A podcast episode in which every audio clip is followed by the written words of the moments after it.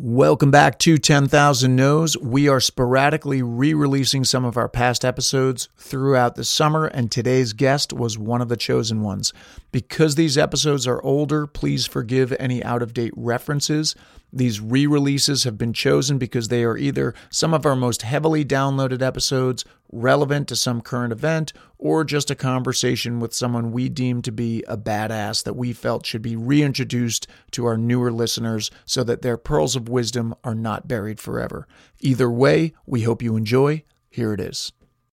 What we do here is go back, back, back, back, back, back, back,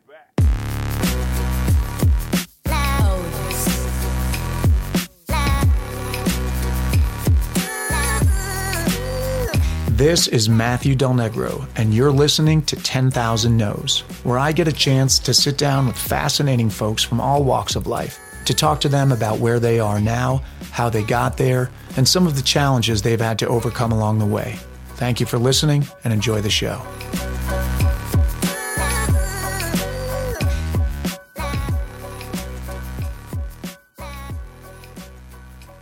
Alison Levine is with us. She is in the house. Um, we uh, thank you for being here. Thanks for, Of course. Thanks for having me. yeah, not really here. You're in, where are you, San Fran?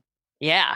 Yeah. So um, I'm not going to give her whole list of of uh, you know credits and accomplishments because you can read it on the bio. But I just give you some highlights. Uh, New York Times bestseller for uh, her book "On the Edge: Leadership Lessons from Mount Everest and Other Extreme Environments." Um, I believe Coach K did your foreword on that, right? He did. He did indeed. just a little basketball coach down at Duke, where Alison got her MBA.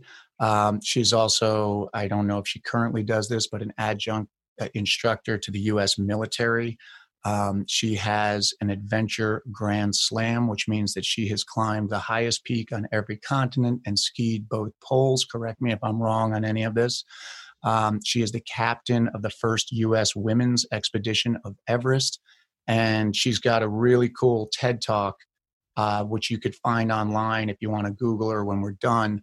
Um, it's it's really great. It's 18 minutes, and I had the fortune of seeing her in person when she was in Los Angeles, and she did the full thing, which was as good as it was online. In person, she was. You were really you were amazing. So. Um, really funny really self-deprecating uh, you've done so much and yet you kind of you know you you are so humble and accessible and it's it's really uh, a lesson for other people who might be listening you know if you're on your way to being some big shot don't get too big for your britches alison.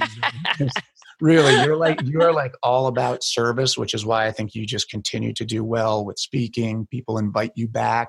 More people want you because you as much as you've done you don't really believe the hype about you which keeps you hungry in my opinion and and keeps you you know from me not hating you. Otherwise i would hate you i'd be like why are you so much better than me? Everything. So i don't even know where like you know alison before we did this i said yeah give yourself like an hour and a half two hours. And she's like really? That's pretty long. She's like why do we keep doing that? So i could talk to you for like 14 days, but I'm get, we're just gonna we're That gonna would be a long podcast. it would be, but I 14 think people would really love it. No, but I I, I think what we'll do is um, I got a bunch of things I'd love to talk to you about, um, but we're not going to get to them all, and let's just see where it goes. Sure. Um, I'll just kind of give us a jumping off point, and then um, and then we could just see what happens, you know. And guys, if you want to go see her TED talk, you'll get whatever else you need to get. We don't have to cover it here, but you're going to hopefully get the spirit of Alison in, in this next hour. Um, you know, before we go into the stuff that's covered in the TED talk and Everest and everything, can you kind of tell us something I didn't know about her? She was you were Schwarzenegger's. Uh, what, what was the what was the the position you held? Uh, I was deputy finance director, uh, deputy finance director for Californians for Schwarzenegger, which was the uh, his election to become governor of the state of California during the recall campaign in 2003. Can you kind of um, walk everyone through that story that you told me about how that that kind of came about in a strange way, didn't it? It did come about in a strange way and it was a great lesson in um, just creativity and and trying to you know do something to just be different. You know i always tell people you don't necessarily have to be the best fastest smartest like you just have to be different sometimes and you just have to be relentless. And so um, i had met some of the people that worked for him when he was uh, working on a state ballot initiative called Prop 49, which was funding for after school programs for kids. And that was sort of his foray into politics before he decided to run for governor. And when he was campaigning throughout the state to raise money for Prop 49, um, I, you know, I attended this fundraiser, I met some of his people, and then they contacted me when he was coming to the Bay Area because they knew I, I lived in San Francisco. And at the time, I was a brand new associate working at Goldman Sachs. Um, so very junior level, low level employee. And, um, one of his s- staff members called me and said, Hey, Arnold's coming up to San Francisco and he's got a couple hours to kill.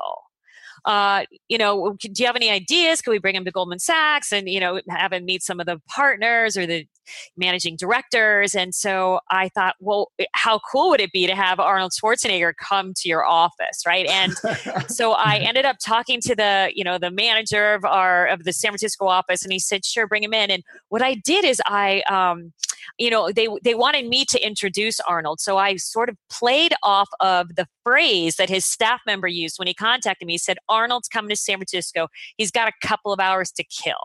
So I thought, okay, what happens when Arnold Schwarzenegger has a couple of hours to kill?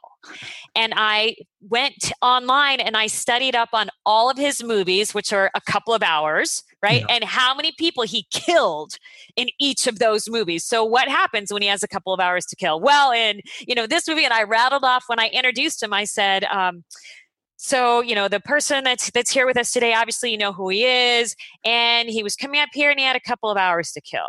I said let me tell you what happens when he's got a couple of hours to kill. And then i rattled off the names of the movies and how many people he killed in each of those movies. And amazing. he thought it was hilarious and his staff thought it was hilarious and they said um, that was by far the most creative introduction that we've ever heard for for Arnold and they said, you know, if he ever runs for governor, you should come work on the campaign with us. And I thought, oh, he's not going to run for governor. And then of course, it, I mean, an hour after he announced, I got a phone call saying, hey, any interest in working on the campaign? And that's when I put in my notice at Goldman. I left and I went down to LA for a couple of months to work on the the recall campaign. Wow. I mean, what a great story for so many so many lessons in there about preparation, about kind of going above and beyond, about kind of thinking on your toes, uh, thinking right. outside I mean, the box. I maybe had one minute, two minutes to do an introduction.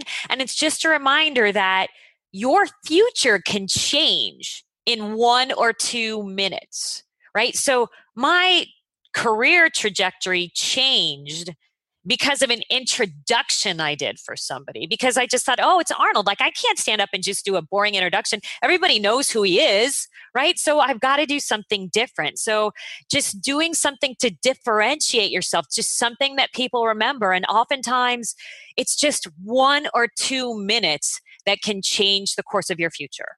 Yeah, that's so funny. As you're saying this, I have a huge smile on my face through that whole story.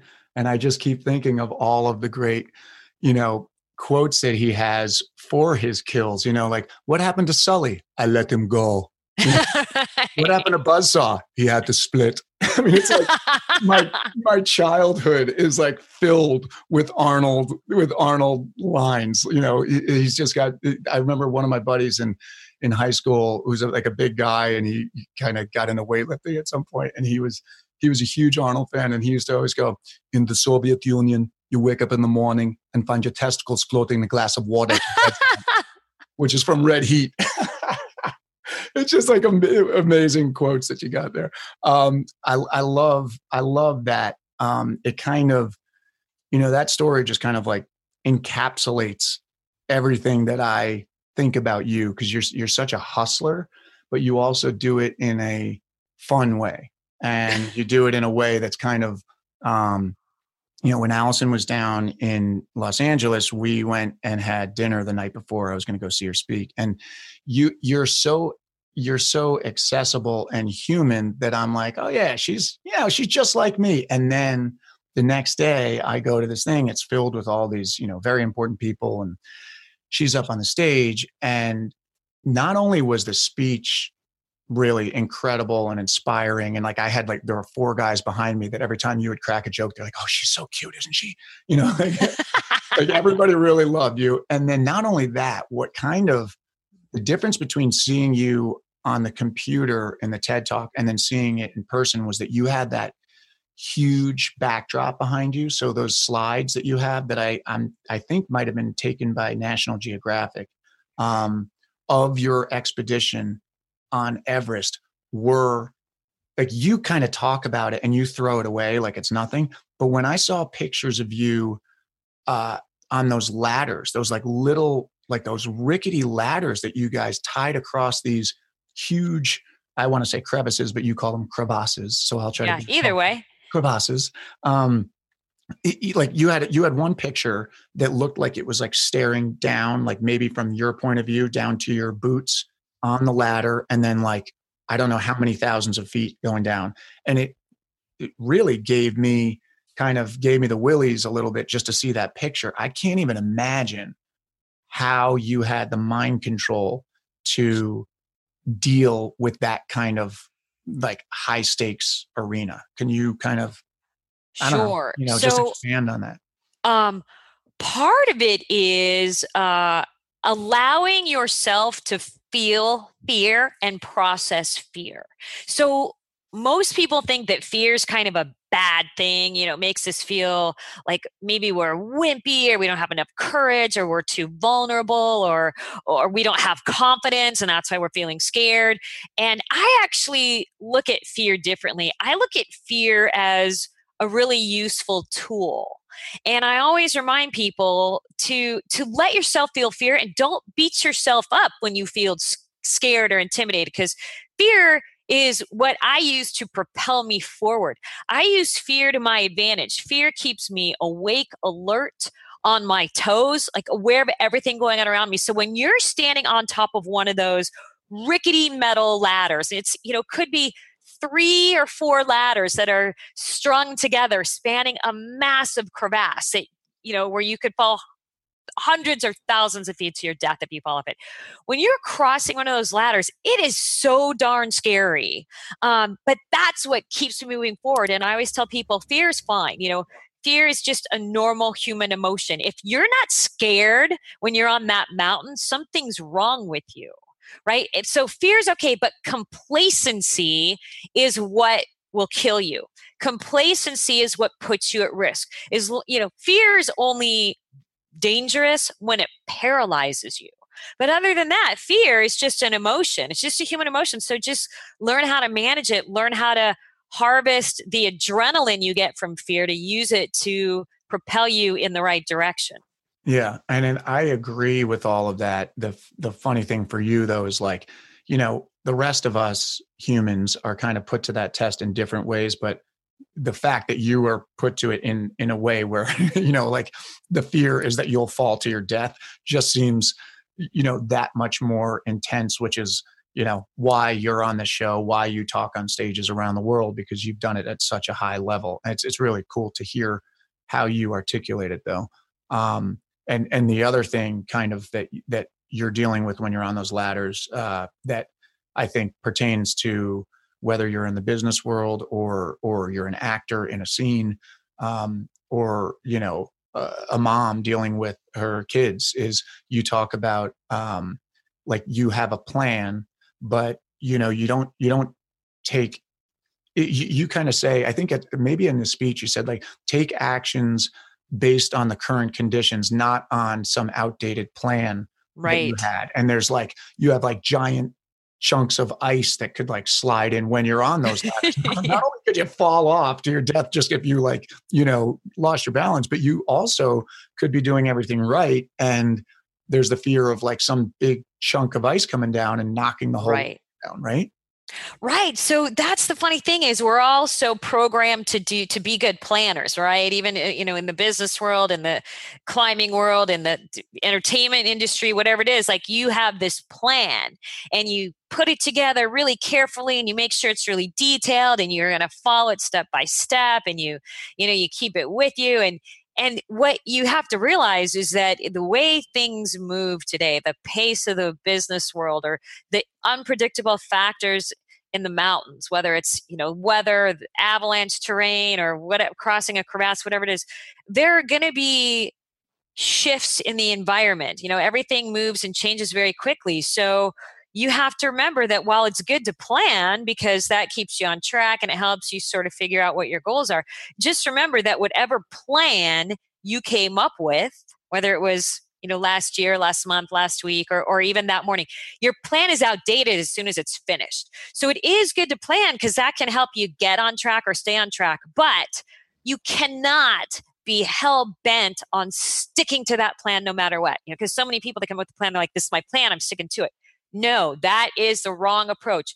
You have to adjust, change direction, or take action based on the situation at the time right? So, for example, you could like plan out your whole Everest expedition. Here's the day that we're going to get to base camp. This is how many days we're going to rest at base camp. This is when we're moving to camp one. This is when we're moving to camp two.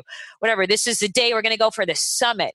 Well, weather comes in, you know, or you're suffering from altitude sickness or somebody has something else going on with their gear you know you're your crampons busted you got to take some time to fix it.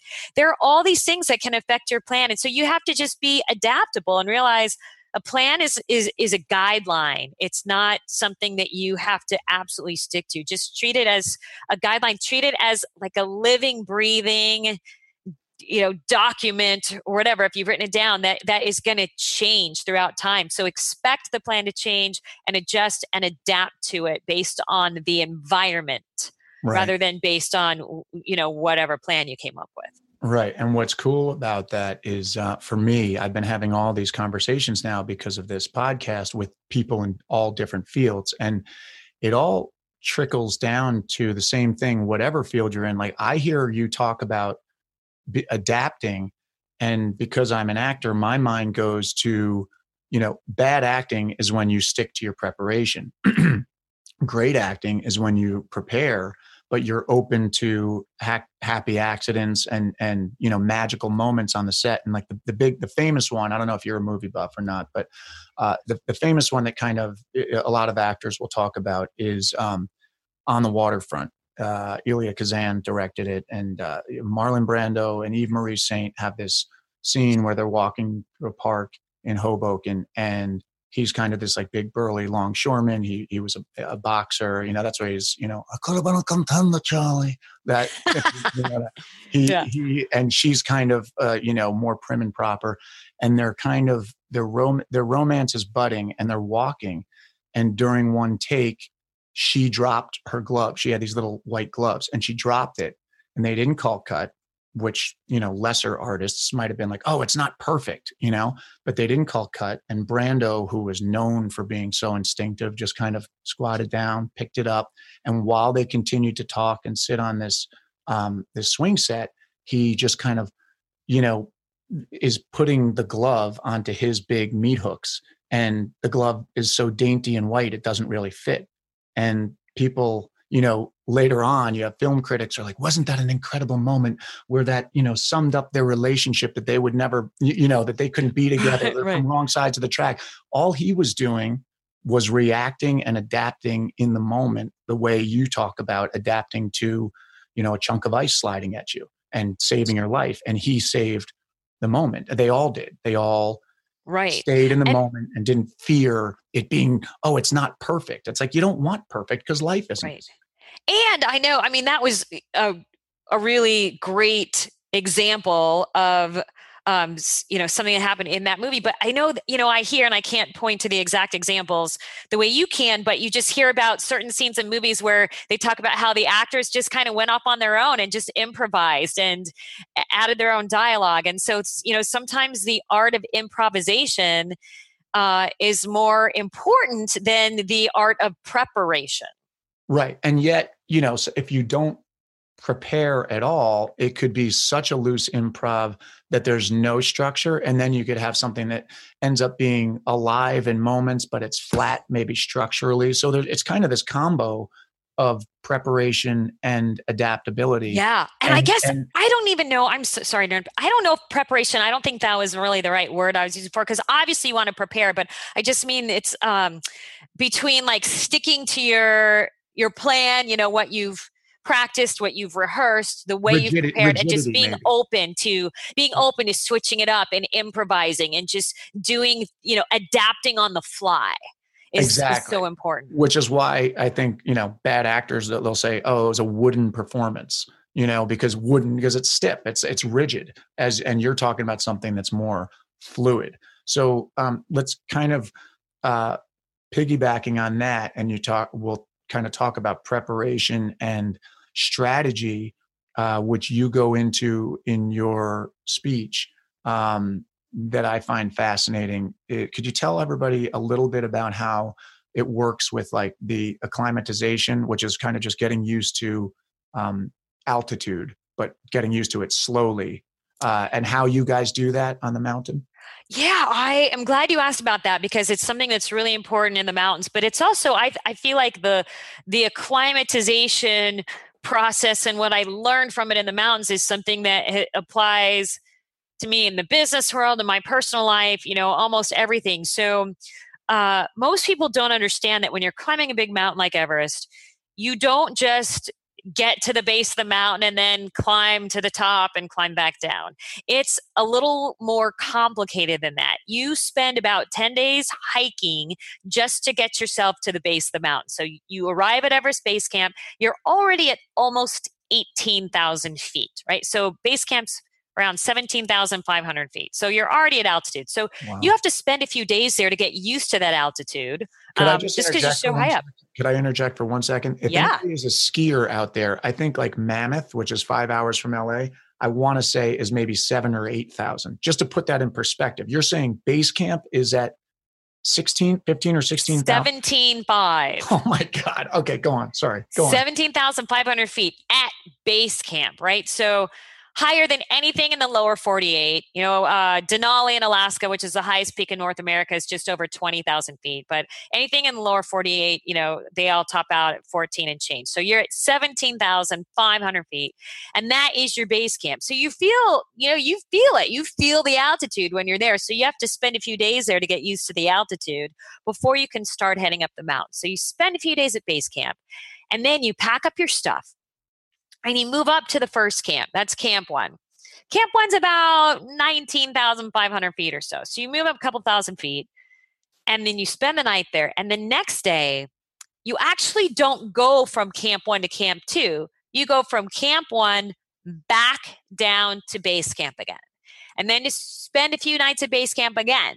And then you go to camp one again. So you're back at 19.5. And then you climb up to camp two, which is over 21,000 feet. So you go to camp two and you spend the night up there. After you spend the night at camp two, you pack up your stuff and you actually come back down, not to camp one, but all the way down to base camp, right? It's 17,500 feet again. Then you're going to do it all again after a couple of days. Go to camp one again, go to camp two again. Next day, you're going to spend maybe nine or 10 hours fighting your way up the mountain to get to camp three. Camp three is almost 24,000 feet, right? So it is way the hell up there.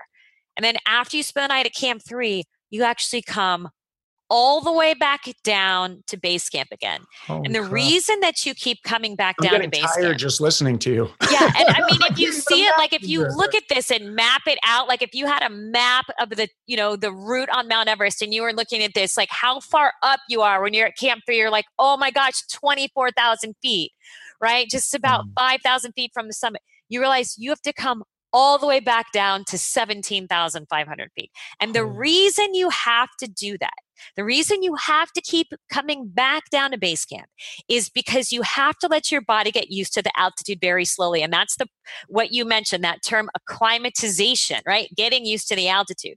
The reason that you have to come back down to base camp is because anytime you're above an elevation of about 18,000 feet, which is going to be any camp above that base camp, right? Because base camp 17.5.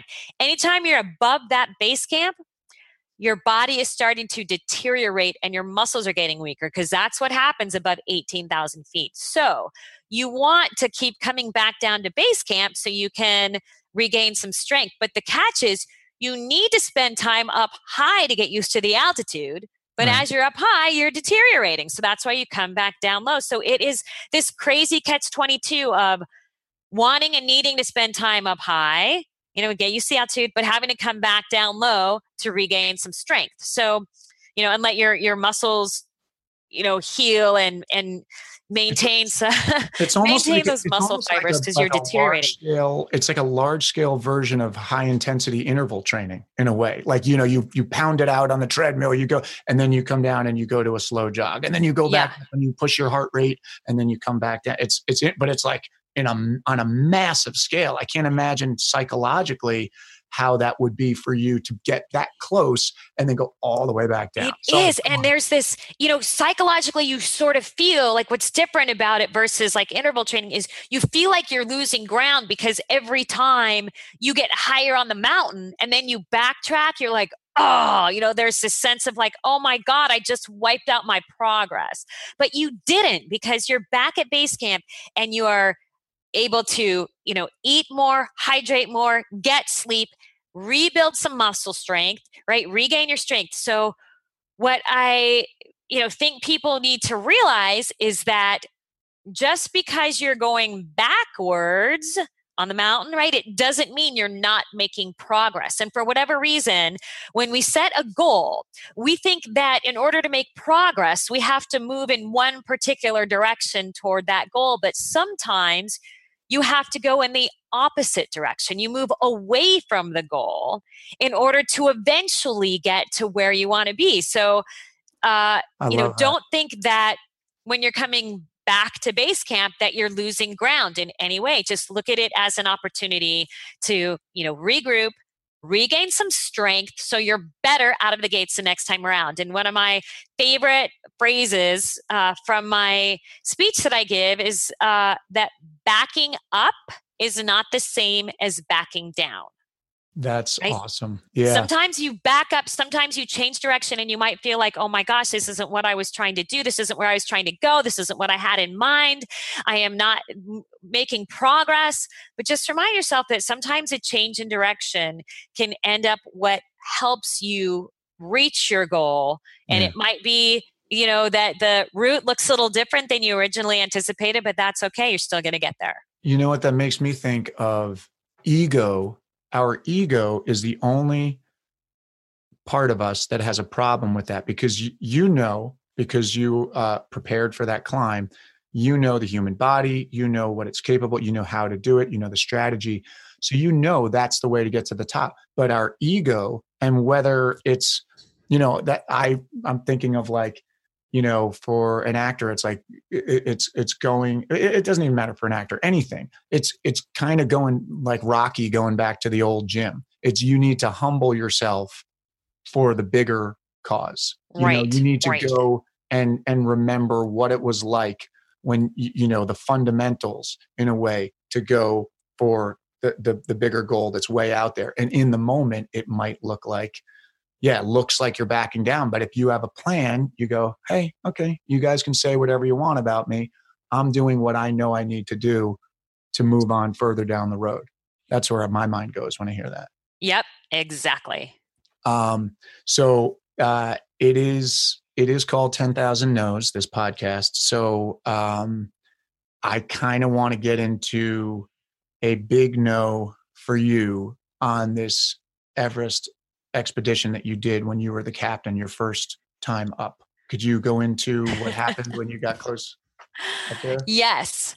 Um, and you know what's funny is I'll give you like another no. Like there were so many no's along the way before the big no on the oh, mountain. I'm sure, but I'm sure. I mean, we that's what I said. We could talk for weeks. Uh, you know. Yeah. You, even like trying to get this expedition funded. You know, we were it was the first American women's Everest expedition, right? And we wanted to climb this mountain as a team of American women, and we were looking for sponsors, right? Because at the time it was about twenty five thousand dollars a person to climb that mountain. I didn't have that kind of money. You know, nobody else I knew had that kind of money, right. and you know, no one in the climbing community certainly. So we had to go out and find a sponsor. So Ford was our sponsor for this expedition, and initially they turned us down. They said not interested, and um, the the guy like sent me an email and said, "I think we're gonna think you know this looks like a good idea. I think we're gonna pass." And I ended up calling him and I left him a voicemail like four o'clock in the morning, and I was like, "Hey, Kurt." Listen, I'm like, I, I saw your message. I know you're going to pass, but I really think you're making a big mistake.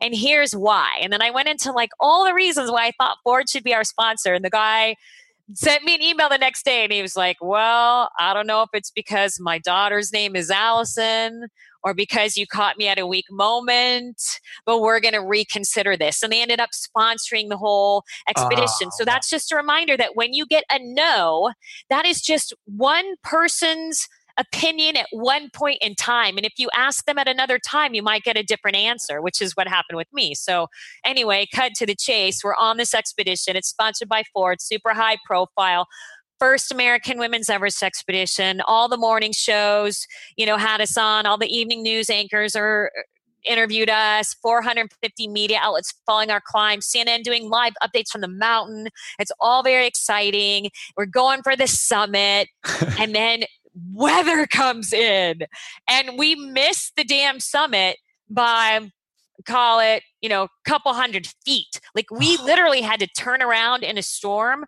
a couple hundred feet from the summit of a 29,000 foot mountain after two months on the mountain. Oh That's oh how long an Everest expedition takes two months. So we we got denied, right? We got shot down, and there was nothing we could do about it because well, wait, it was weather. Before anybody is thinking, how? Why didn't you just go up there?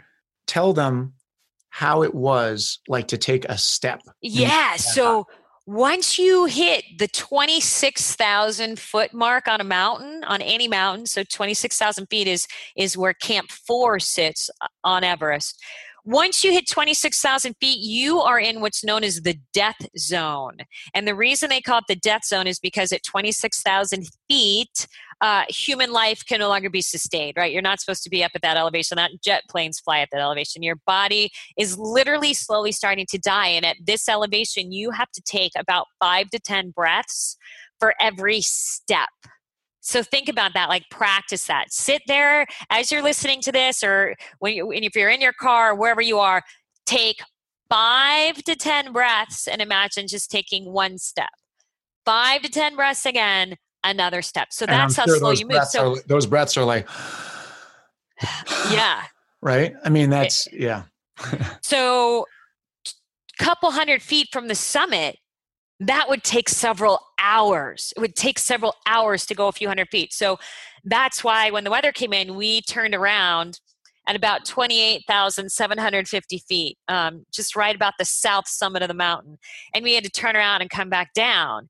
And uh, we didn't, you know, you only have enough gear, supplies, and oxygen to go for it one time. Once you burned through most of your oxygen supply the way we did getting that close you don't have enough left to try it again so basically you spend your two months on the mountain and you take your shot at the top and you make it or you don't and then you're done you're done so um, so we were done and we burned through our oxygen supply. We had to come back down to base camp uh, and come home and then face the media again. You know, oh, what happened up there? And, you know, it's hard because you're celebrated before you leave and then you come home and now you're just the butt of Jay Leno's opening monologue joke.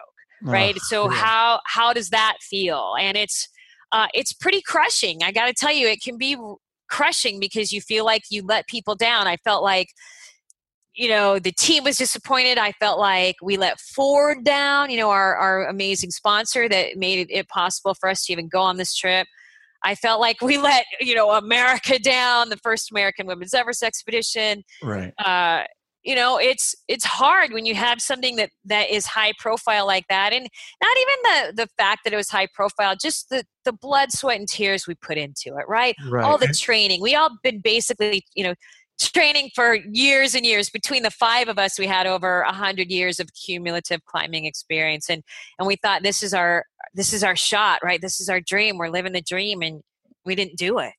Well, we didn't make it. That's what I just want to like just take a beat to let people that are listening, and, and this is almost my whole reason for doing this podcast in the first place is, you know, you listen to interviews with people like you who have done superhuman things. You really have. And a lot of times the interview ends and for me I walk away going like man, well, you know, she's just better than me or she's just more uh capable than me or whatever. But I want people to really think about that. It's it's a choice that Alison and her entire crew that went up there made and and the stakes like yeah you get the glory of you're you're here telling your story. You've told your story around the globe i think.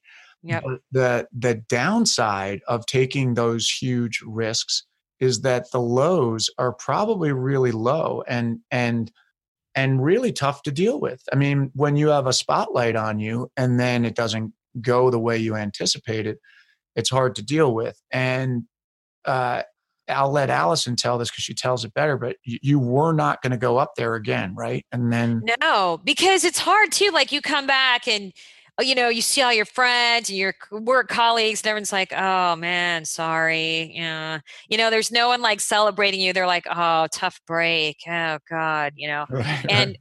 It, like you just feel like, like the whole no, world dude, is. I went thirty thousand feet. Like, yeah, like, like we're, and you know, everyone's like, "Oh, you, you know, like people would it, you know, introduce me to friends. Oh, this is my friend Alison. Like, she just climbed Mount Everest. And then everyone's like, oh, no way. You're at the summit of Everest?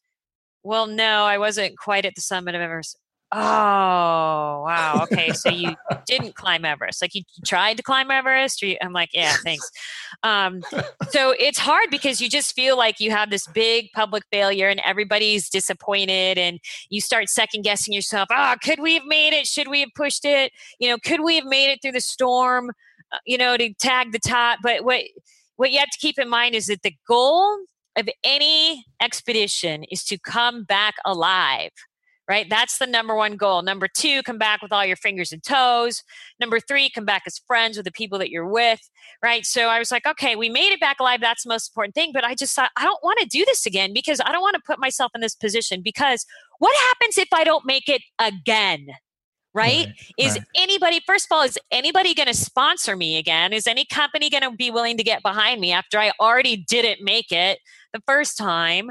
You know, and what are people going to think if I don't make it a second time? And people don't understand that it's not just about you and your ability and your skill. It's about all these factors that you cannot control your health, the health of the team, the conditions of the route, the conditions of your gear. Most importantly, probably the weather, right? The weather dictates everything on that mountain, everything. So, mm-hmm. um, I was like, I don't want to go back again because what if I don't make it again and the weather could come in again? And what, you know, how's that going to look if I don't make it again? And that's going to just kill my career. And I'm just going to be known as like the person that can never make it up Everest. And so it actually took me eight years before I got up the guts to try that mountain again and i actually ended up climbing in in honor of a friend of mine that passed away very suddenly and unexpectedly at age 37 because i always said you know the only way i would go back to the that mountain is if i went with my friend meg you know because she was this amazing athlete. She ended up it's a long story she ended up um, dying from the flu, believe it or not. She had some complications with lung infections. And um, so I thought after she died, I thought, I always said I'd go back to this mountain with Meg, and now I'm going to do it. So I, after she died, I engraved her name in my ice axe and I went back to that mountain and gave it another shot in 2010. And what happened the second time is that in similar circumstances, we had another storm on summit day, and I thought, oh, I cannot believe I am back here eight years later in the same exact situation, right? Ready to go for the summit. In comes a storm that just it's going to blow everything. But what I remembered um, from the first expedition, like I kind of put a lot of the lessons I learned into place. And the second time I was there, I had a lot better feeling for sort of my pain threshold, my risk tolerance. And I, when the storm started coming in the second time in 2010, I thought, okay, wait a minute. I've been in this situation before. Uh, and it doesn't scare me as much as it did before because I know what it feels like to be high up on that summit ridge in a storm. I know what it feels like to have the living shit kicked out of me. um, I'm not afraid of that this time. So, because in 2002, when we turned around, there was one person who did make it to the summit that day shortly after we turned around. So I thought, well, it's doable. People yeah. do it. Yeah. So maybe I can like just trudge my way through this storm. And I really couldn't see that far in front of me because visibility was horrible. But what I realized is that you don't have to have like total clarity on what's in front of you in order to just put one foot in front of the other, right? Yeah. Just put one foot in front of the other. And once I did that, I took a step and I was like, okay, I could take one more step in this storm. All right, I took one more step, didn't kill me. All right, I can take one more step. I'm still here. I'm still alive. I'm still on this ridge. All right, now one more step. And I kept going and I realized getting to the summit of Everest is just putting one foot in front of the other. Mm-hmm. Just put one foot in front of the other and keep going and and then i ended up making it to the summit in 2010 um, in very similar situation very similar circumstances to what i had in 2002 but like i said in 2010 i i had the like the learnings from that failure from 2002 and everything I learned from that past struggle in 2002 is what helped get me to the summit in 2010. Yeah, that's really so cool. And and by the way, when Alison is talking about putting one foot in front of the other, I remember um, from from hearing your speech that it was like you were doing this some like sometimes like didn't you start when you were going for the peak didn't you start like the night before and you guys had headlamps and you were like your headlamp would shine on a rock maybe five feet in front of you and you would go just get to that rock. Or, or am i miss yeah exactly. So you actually start out for the summit the night before. So 10 11 o'clock at night you start heading to the summit. Um, and because the situation is you don't know how long it's going to take you based on weather and other circumstances with your oxygen tank you know it, the summit could take you 12 hours summit could take you 20 hours but you don't want to be high up on that mountain in the afternoon because that's when storms typically come in. So you want to try to be on the summit as early as possible. So we started off i think around 11 o'clock at night hit the summit around 8 a.m uh, and can i ask uh, you something? What drives what drives one to do this? Or what drives you? What drove you? You climbed the highest peak on every continent. You skied both poles. What do you think it is in you that that that is like a fuel that's like nitro fuel? I mean most of us don't have that. And you know you you're i'm just wondering like what is it that that gets you going up there that motivates you? Well when I was younger, what first got me interested in going to these places and doing these things, when I was younger, I was very intrigued by the stories of the early Arctic and Antarctic explorers and the early mountaineers, maybe because I grew up in Phoenix or something. It was like 150 degrees in the summer. and I, so I loved learning about these polar environments and I would read these books and I'd watch documentary films. And uh, long story short, but I was born with a hole in my heart that got bigger as I got older. Um, and I so I had and actually your cousin had the same um, condition. Artie. My brother, yeah. I mean, sorry, your brother, Artie, yeah. Was it the had, same? Was it the same? Because I don't know if it was described that he had a hole in his heart. I thought he had like a, a he had like a an arrhythmia where he had an extra beat, and at one point in his early twenties, he had to get it like zapped, and they yeah. So, so I had three of those procedures to zap this. So, it, and that type, it's called Wolff Parkinson White syndrome, but it can take different forms and it can affect people differently. So, you know, there are people that have been died from that have died from it. There are people that have been permanently brain damaged from it, um, and then people that don't have a lot of symptoms from it. For me, it would cause me to pass out. Like I was always um, losing consciousness from it because no blood. This arrhythmia would set my heart into a flutter, and no blood would get to my brain. So, when you were how old were you passing out? Like when you were um, so I started when I was a teenager. And um, the problem is, my parents, I grew up in this very tough love household. So I would tell my parents, um, you know, I, it happened. I passed out for the first time when I was a teenager, but I felt this pain in my chest and this, I had trouble breathing. And I would tell my parents as I was growing up, something's wrong something's wrong with my heart like i can't breathe like it feels like there's something sitting on my chest and my mom would say oh you're fine you're just nervous for your history test or whatever it was. And i'd say no no i think something's wrong. And she would say well okay just go go down the street and see dr clark and tell him about it. And i was like well dr clark's a veterinarian. Like i don't I don't think he's going to be able to help me. And my parents never took me to a doctor. So they always just thought it was all in my head, or they were like, yeah, there's a doctor down the street. I'm like, right, for dogs. That's so um, funny. You know, this so, is a great lesson for parents. If your kids are complaining about something, just don't do anything, and they may too someday climb.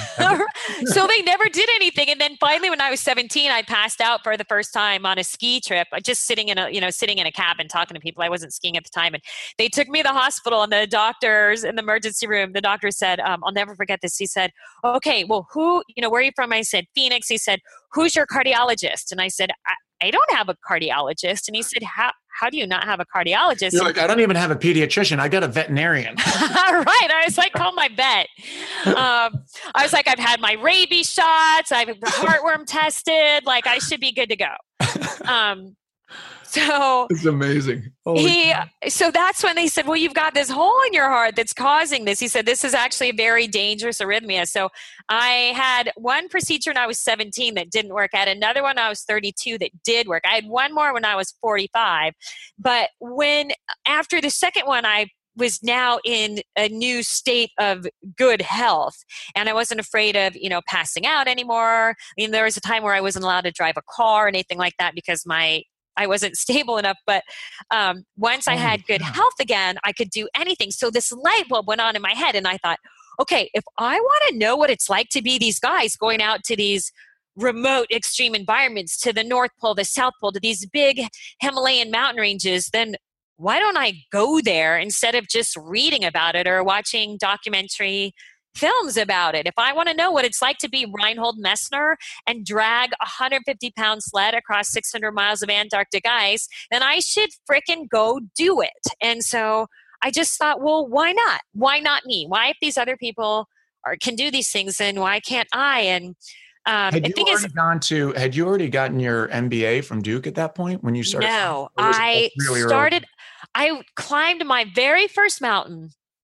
right before I started uh, the MBA program at Duke. So I quit my job two months before grad school started, and I went and I traveled, and I uh, I wanted to go do something that I wouldn't have been able to do before the procedure on my heart. So I made plans to go to Kilimanjaro with two of my girlfriends, and we were going to go climb this mountain. And it's not technical at all. I mean, anyone out there listening to this podcast can climb Kilimanjaro. You don't need special equipment, you don't need special skills. You just again, put one foot in front of the other, and you're going to feel the altitude. It's going to suck the wind out of you, but anyone could do it. I so love I, that you're like, yeah. So I have this hole in my heart. I got to go get a thing. So I'm just going to go climb Kilimanjaro real quick. And then well, the funny thing is, is the girlfriends that I planned to go to Africa with um, decided a couple weeks before the trip that they wanted to go to Club Med in Cancun instead. So I ended up going on this trip by myself, and I just wow. found a guide at the base of the mountain for 300 bucks, and I did the Kilimanjaro climb just on my own with a local guide and local porters, and um, so that was the very first mountain that I went to.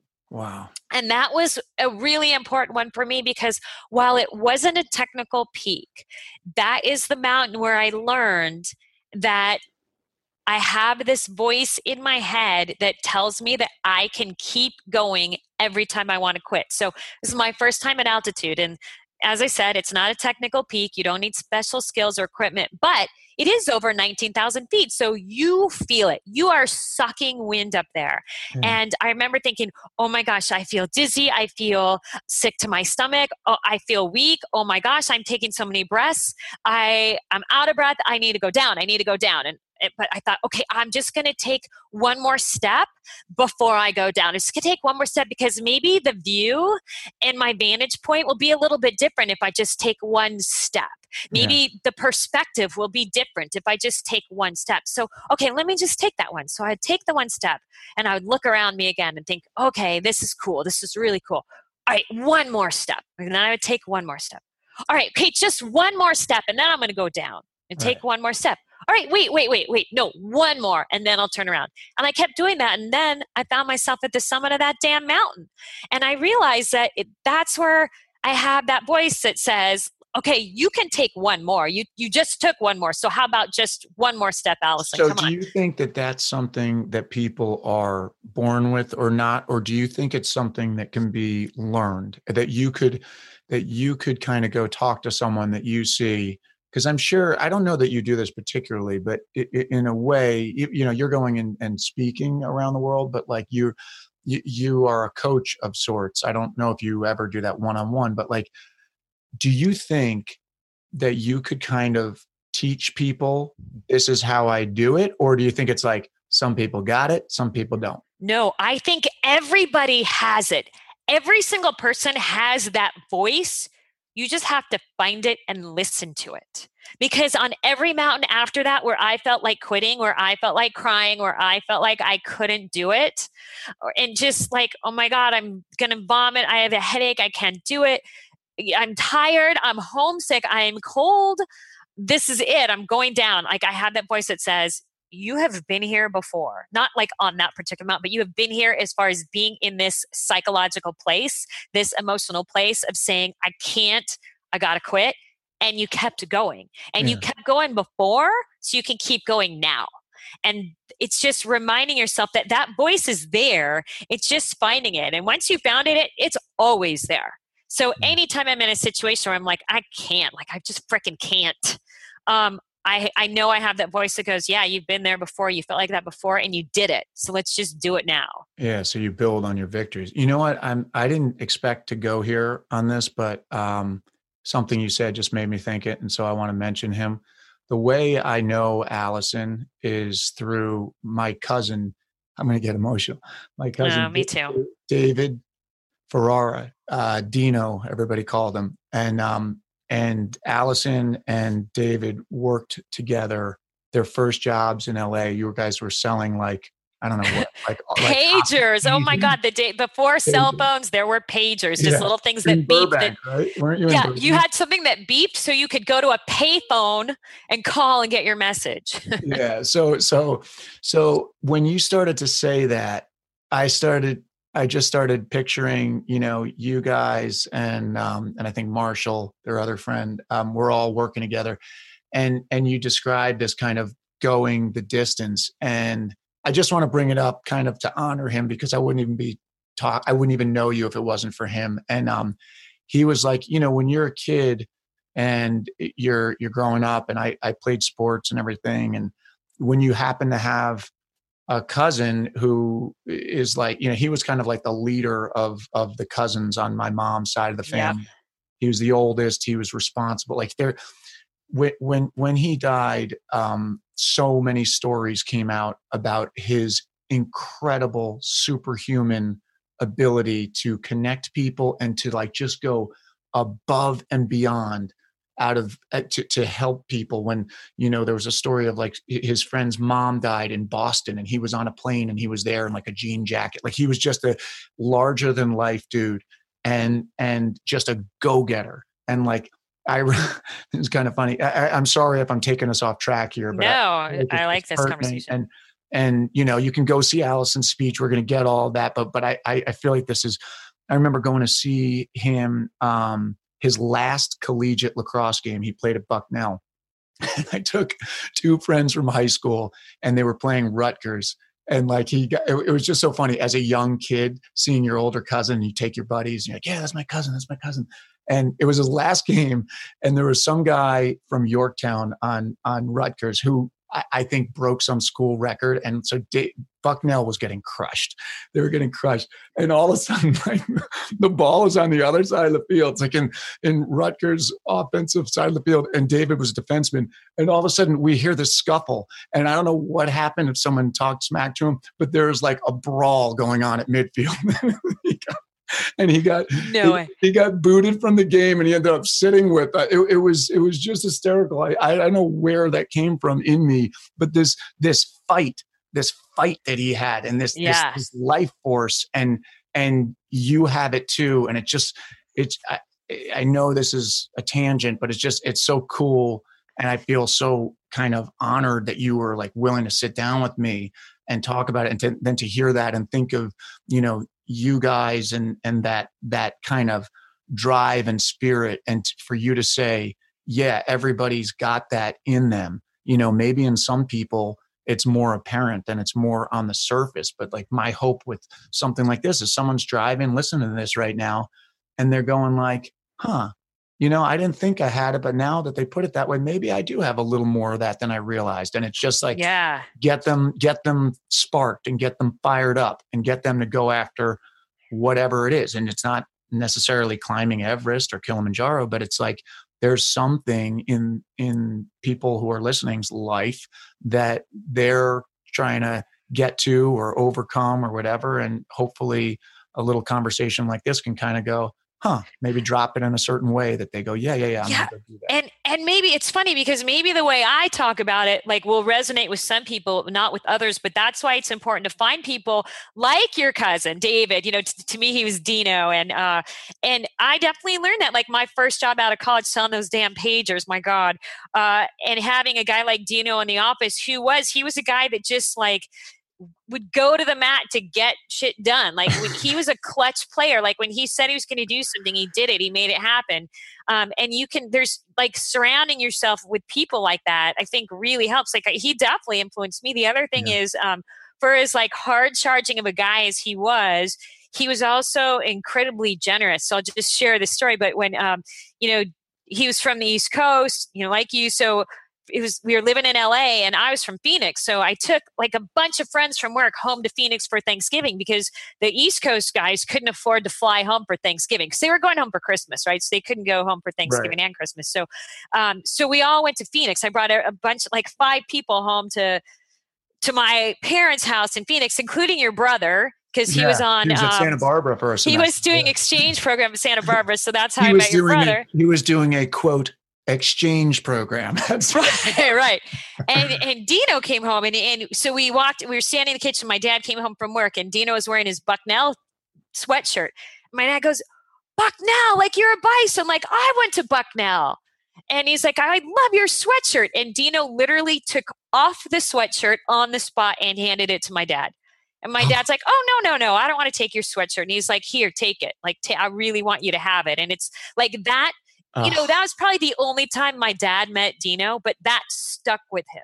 So it's just a reminder that those little moments that yeah. you can have with people can have a huge impact on them. Like yeah. one little act of generosity, like for Dino, he's like, yeah, it's a sweatshirt, whatever. For my dad, you know was like, oh, fuck now. You know what else he used to do? And this is, you know, again, we're going on a Dino tangent, but hey, great. He, anytime he saw, because he was this entrepreneur, I mean, well, there's a whole other thing, but he used to, um, anytime he saw kids with a lemonade stand, he, if he was driving and he saw kids with a lemonade stand or he was walking by, he would reroute and go past them and get lemonade and usually throw them like a $20 bill just to encourage the fact that they were out there trying to do it. I mean, right, B- build little cool like budding entrepreneurs. But how cool is that to to encourage the you know to encourage people to go for it. Right. You know? I mean, he, I'm, I'm thinking as we're talking, I drove cross country when I was between freshman and sophomore year of college with a high school buddy. And one of our stops was with Dino in Hermosa Beach.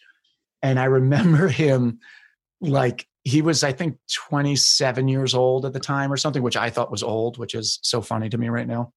Um, but I remember him getting up in the morning. He's like, "Carpe diem, boys," and he just like you know like yanked up the the blinds and it was like sunny out. He's like, let's go. And he's like clapping and like he was so excited about what he was doing. And I remember I we me and my buddy were like wanted to kill each other by that point of the trip. And we drove ironically to Duke because we had a friend who was there over summer. And we drove like 40 hours straight, like just not really talking. And I remember thinking, what do I want to do? What do I want to do with my life? And didn't know I was going to be an actor thought I was going to be a lawyer. And I, I remember specifically going, I don't know what I want to do, but I want to feel the way that Dino feels about what he does. I want to feel that way about whatever I do. I want to be all in. And so, you know, he he the influence that can have on the people around you without you even realizing it when you conduct yourself in a way or the way you are going and climbing these peaks and going and speaking and inspiring people and making them laugh. That is that's what you're bringing to the table and it's it's awesome. I mean i i i'm you, you have me all fired up Uh, well, listen, I, I I could keep talking to you. I know, you know, you you're like cut it at an hour. No, um, no, I can keep talking. We're good. Wait, okay, let me see if I have a few more questions, and we'll. Start. I'm fine. Okay. I'm, I'm good to go. I don't want to. I know you're busy. I don't want to like take no, you. No, no, no. I blocked off. I blocked off plenty of time. Okay. Well, we. I mean, we kind of covered a lot of it. There was one thing that I thought. um there was where was it? Uh, I was thinking about. Oh, there was wasn't there a picture of you when you summited Everest that was in like the New York Times or something? Um, yeah. Um, so uh, in the it was like the front page of New York Times sports section. Um, when I summited Everest in 2010, that was the completion of what's known as the Adventure Grand Slam, which is climbing the seven summits, the you know the highest peak in each continent, and then skiing to both the North and the South Pole. So uh, with my summit of Everest on May 24th, 2010, it, I completed that. I think there's, you know, a couple dozen people in the world who have completed the Grand Slam. So uh, the New York Times, you know, reported on it. And, and no, well, I bring it up because what you, when you brought it up in the the presentation that I saw, what I really loved was you go, yeah, so there I am, and you go, but that's not the whole story and you go, you see those, you, know, you see that thing I'm wearing? That was sponsored by so and so. And you see that ice pick? So and so, you know, this company yeah. and and all the other people on my crew that were with you, you know, like that idea that yeah, uh, even if you are the person who's kind of, you know, getting that front page picture, kind of acknowledging the team around you that you can't do it on your own and and nor should you try to be doing anything that you're doing on your own. You need a team. You know, you need help. Yeah. I just think it's nice to acknowledge the people that helped you get to where you are. So, yeah, it's like this picture of me on the summit of Everest and all these prayer flags flapping in the wind. And, you know, I'm holding out this t shirt with my friend Meg's name on it, you know, this tribute to her. And, and what I remind people is that, you know, it might be a picture of me on the summit and maybe I got the, you know, the recognition for completing the Grand Slam. Um, but you know, you look at the picture and it's just me, but there are a lot of people that made that happen. You know, my sponsors that funded the trip, the logistics providers, the, you know, guides that gave us direction along the way, the Sherpas that helped us ferry loads up and down the mountain, my friends who helped me train, you know, before I went to the mountain. There were a lot of people that had a hand in my success um, that, that weren't in that photo there. And I just wanted to make sure people acknowledge that and, and, you know when you when you achieve something that's cool and you have your moment of glory but remember like don't ever don't ever forget that there are a lot of people usually there are a lot of people that had a hand in, in getting you there and it's so important to recognize those people and, and yeah, give also, credit where it's due. It is and it's and it's like it's so it makes me like you better and it's also actually smart because if you isolate yourself and you go like yeah i'm great i did this i did it all myself and and you don't acknowledge it's like yeah, so you'll have that picture, but you'll be all by yourself with it. It's like, why not? You know, and it's interesting that, that as I've kind of gone along in life, the people, ironically, I think I used to think, oh, well, super successful people, you know, they're, uh, you know, there's like a negative connotation in certain way. And what I've found in a lot of cases, not all, but in a lot of cases, is the people that are really uh, on on top and really kind of thriving. A lot of those people are the way it's, it's such a pleasant surprise are the way that you are which is they're bringing people around them up you know instead of trying to separate themselves from the masses and make it seem like they're special. They're actually bringing others up and it's like wouldn't wouldn't that be a better life no matter where you are in your in your career or any of that like to have your crew around you people that you know actually want to hang with you because you're not going like i'm great i'm great i climbed all these peaks and you know it's like who wants to be around that anyway? Right well you and the thing is when i look at it when i look at you know my like quote accomplishments end quote um if you let's think about this for a second so i stood on top of a really high pile of rock and ice like that is the way I think of it. Like, yeah. so what? Like that doesn't change the world. It doesn't change you. It doesn't change the world. Um, what what can have a positive impact on you your loved ones your friends your community are the remembering the lessons you learn along the way like when you're fighting like hell to get up there and what you can do with that information to help other people right? So for me, like, yeah, so I stood on the top of a mountain or I stood on the top of the seven highest peaks or got to the North Pole, South Pole, like whatever. What I think about isn't the uh, accomplishment itself, is what did I learn during the struggle? What did I learn during the fight? And how can I share that information to help people who are in their own struggle and who have their own day to day fight? Um, you know, what can I do to lend some encouragement? And going back to you, you mentioned Dino going by that lemonade stand yeah. right? So I'm going to go back to that for a second because what he was doing, besides giving the kids money, um, was he was sending a message to those kids I believe in you. I believe in what you're doing. And sometimes just encouraging someone and just knowing that somebody believes in you and that somebody wants you to succeed can really make a difference in an outcome. So, for yeah. example, uh, on my 2010 Everest expedition, there was a guy on the trip who was uh, super strong. I mean, this guy's like 6'2, former naval officer, super smart, went to like Stanford and Harvard and MIT, like ridiculous, ridiculous, super strong climber. Uh, but for whatever reason, during our summit bid, when we got to Camp Two on our way to the top, he had some kind of weird anxiety attack in his tent and he came to the mess tent and he was like you guys i don't know what's wrong i had an anxiety attack i've never had one of those before like i couldn't breathe my fingers and toes were tingling i just i feel like i i feel like i, I am gonna go down Wow. And there was like total silence. And I'm thinking, this guy's put so much into this expedition. He has been such a great teammate. He has been so strong throughout. Like, I, I'm not letting this guy turn around. And I just said, listen, I said, you are not going down. I said, you can do this. I said, I, you know, if your fingers and toes are tingling, like, tell me what to do. Do we have to, if we have to help you, like, clip your safety carabiner into the fixed rope, like, we can do that. Like, we can help you. We will stay with you. We will help you. But I can tell you that being on the summit for me isn't going to mean as much if you're not there with me. I said, because part of getting to the summit is getting there with you you know, you've been such an integral part of this team. And he thought about for a while and he ended up deciding to continue to climb and he made it to the summit and he blah blah but he sent me a note afterward after the trip was over he sent me a letter and it said thank you for the encouragement at camp two because that is what got me off the fence and if you had not you know, encouraged me, I think I would have turned around. And so for me, it was just like a couple sentences of like, look, you're not turning around. Like you gotta, you gotta come with us because it's, I, I want to see you up there. I want to see you do this. I want to see you succeed, and I want to be, I want to be there with you. Um, mm. That just a few words changed the outcome for him. So don't forget what, like, don't underestimate the impact that a few kind words can have.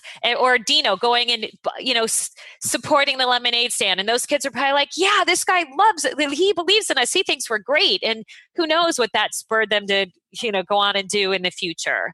Yeah, um, yeah. like who knew that little mark zuckerberg at the lemonade stand that day would go on to yeah exactly well you're the second person that i've interviewed another that said that same thing because I, I had an actress who that's I think being released um, this this week, uh, and she had this amazing story of kind of growing up in poverty with two uh, addicted parents, and and we got to the point at one point later in the conversation, I said, Yeah, when my parents would say, Oh, speak to so and so's son or daughter about being an actor. And I used to be so positive. And then at a certain point, I was like, You know, I'm just going to say, like, Hey, if you can do anything else, go do it. It's really tough. And no, and that kind of, I kind of yeah. shifted into that because I thought it was kinder. I figured if I said that to them and they walked away, they didn't really want it anyway. But she had an interesting take because she came from less uh, less um, privilege in a way than than I did.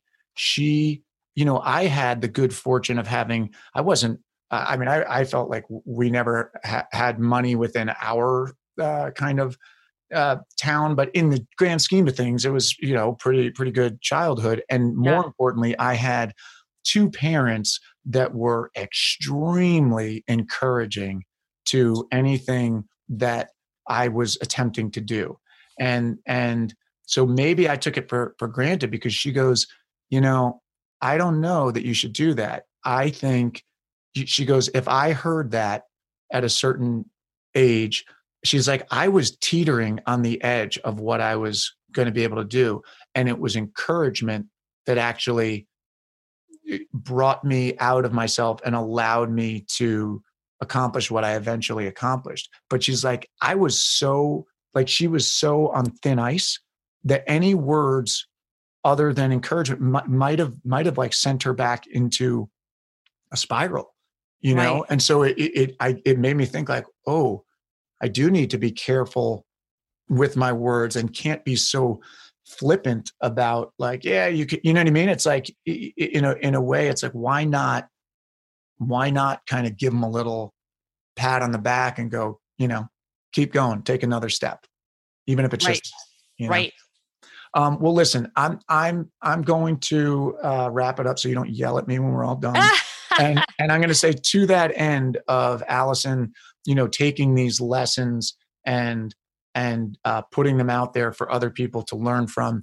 Uh, she she does all these speeches. I I think you could uh, she'll give you all of her handles if she wants to do that, but I think it's like Keppler Speakers is where she's represented. And if you're a company that's looking to get someone as cool and energetic as Alison, I don't know how you would ever go wrong uh, having her. She's amazing. and then if you're just like, you know, some person out there listening to this and you want to hear more, go get her book. It, it was a New York Times bestseller, which means I guess a few people read it. Um, leadership lessons from Mount Everest and other extreme environments. And wherever else? Do you have anywhere else people can follow you or Yeah, so I was going to say if anyone has any questions, um, feel free. You can email me through my website, which is AlisonLevine.com. There's a little contact button there. You can get in touch with me, and those emails come right to me. I promise I will respond to you. You can also find me on social media at Levine underscore Alison on uh, Twitter or Instagram, and I'm on Facebook as well. So reach out to me, message me. I promise I'll answer any questions that you guys have. Be, you know, be happy to hear from you.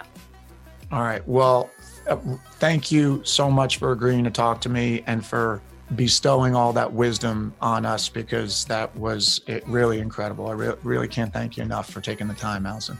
Oh, pleasure's all mine. Thanks so much for having me.